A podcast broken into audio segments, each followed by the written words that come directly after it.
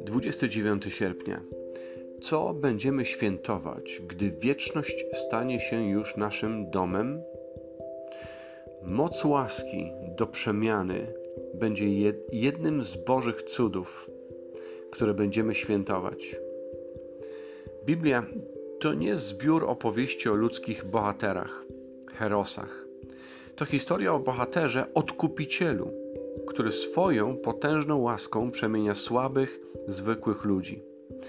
Zastanówmy się przez chwilę nad postaciami, które pojawiają się w Biblii. Mojżesz. Czy był naturalnym liderem? Niekoniecznie. Błagał Boga, by posłał do Egiptu kogoś innego. Lecz dzięki łasce przemiany nie było drugiego takiego proroka w Izraelu jak on. Jozue najpierw był tylko sługą Mojżesza, a później e, ma prowadzić Izrael, wprowadzić Izrael do ziemi obiecanej. Jest przerażony tym, co, do czego Bóg go powołuje. Ale znowu, dzięki mocy Bożej dokonuje właśnie tego dzieła, czyli wprowadza Izraelitów do ziemi obiecanej. Gedeon, czyli czasy sędziów, nie było jeszcze króla.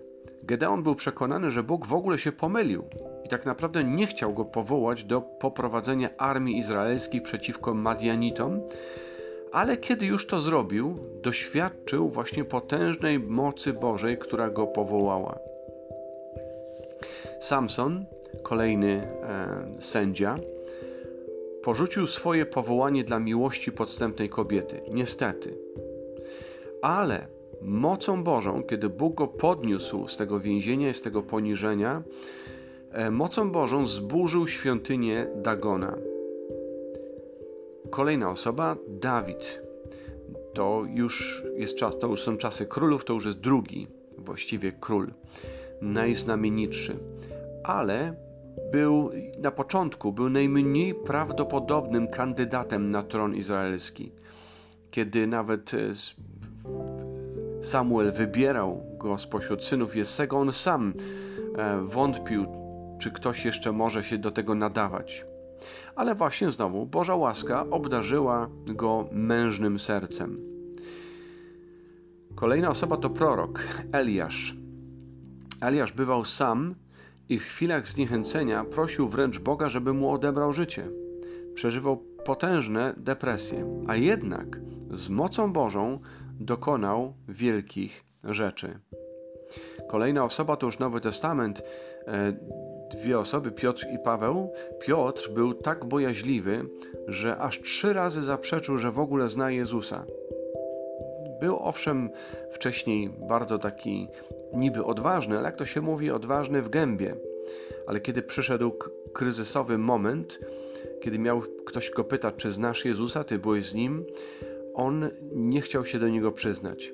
Ale w końcu staje się człowiekiem gotowym stanąć przed Sanhedrynem, czyli przed Radą Żydowską i obwieścić im, że mogą mu grozić śmiercią, a on i tak nie przestanie głosić Ewangelii.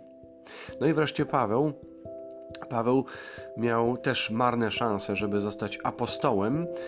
Miał w sobie morderczą wręcz nienawiść wobec naśladowców Jezusa, lecz dzięki Bożej łasce stał się najbardziej znanym rzecznikiem Ewangelii, najbardziej poczytnym rzecznikiem Ewangelii.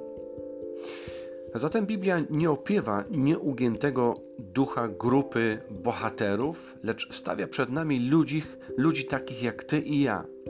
O Eliaszu wręcz wprost było napisane: był człowiekiem takim jak my.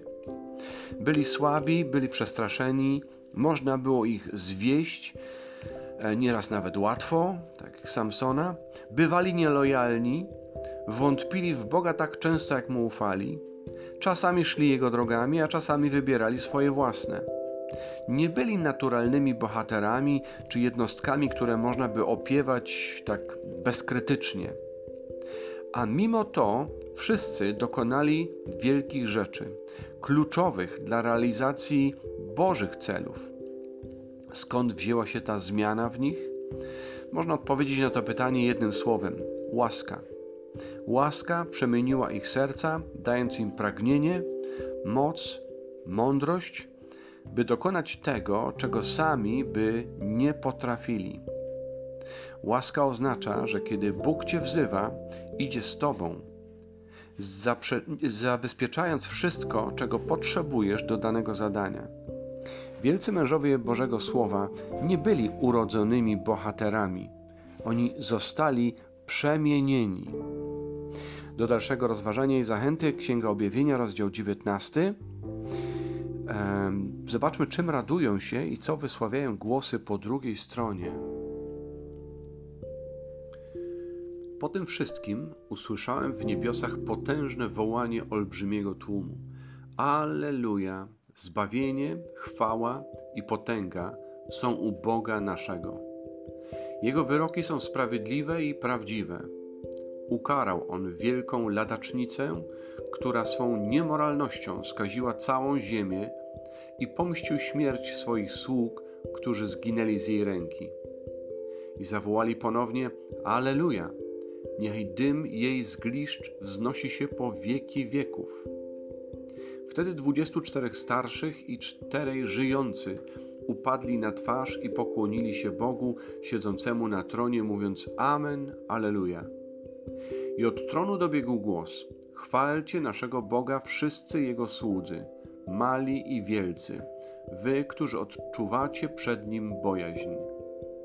I znów usłyszałem jakby odgłosy wołania ogromnego tłumu, szumu morza albo potężnych grzmotów.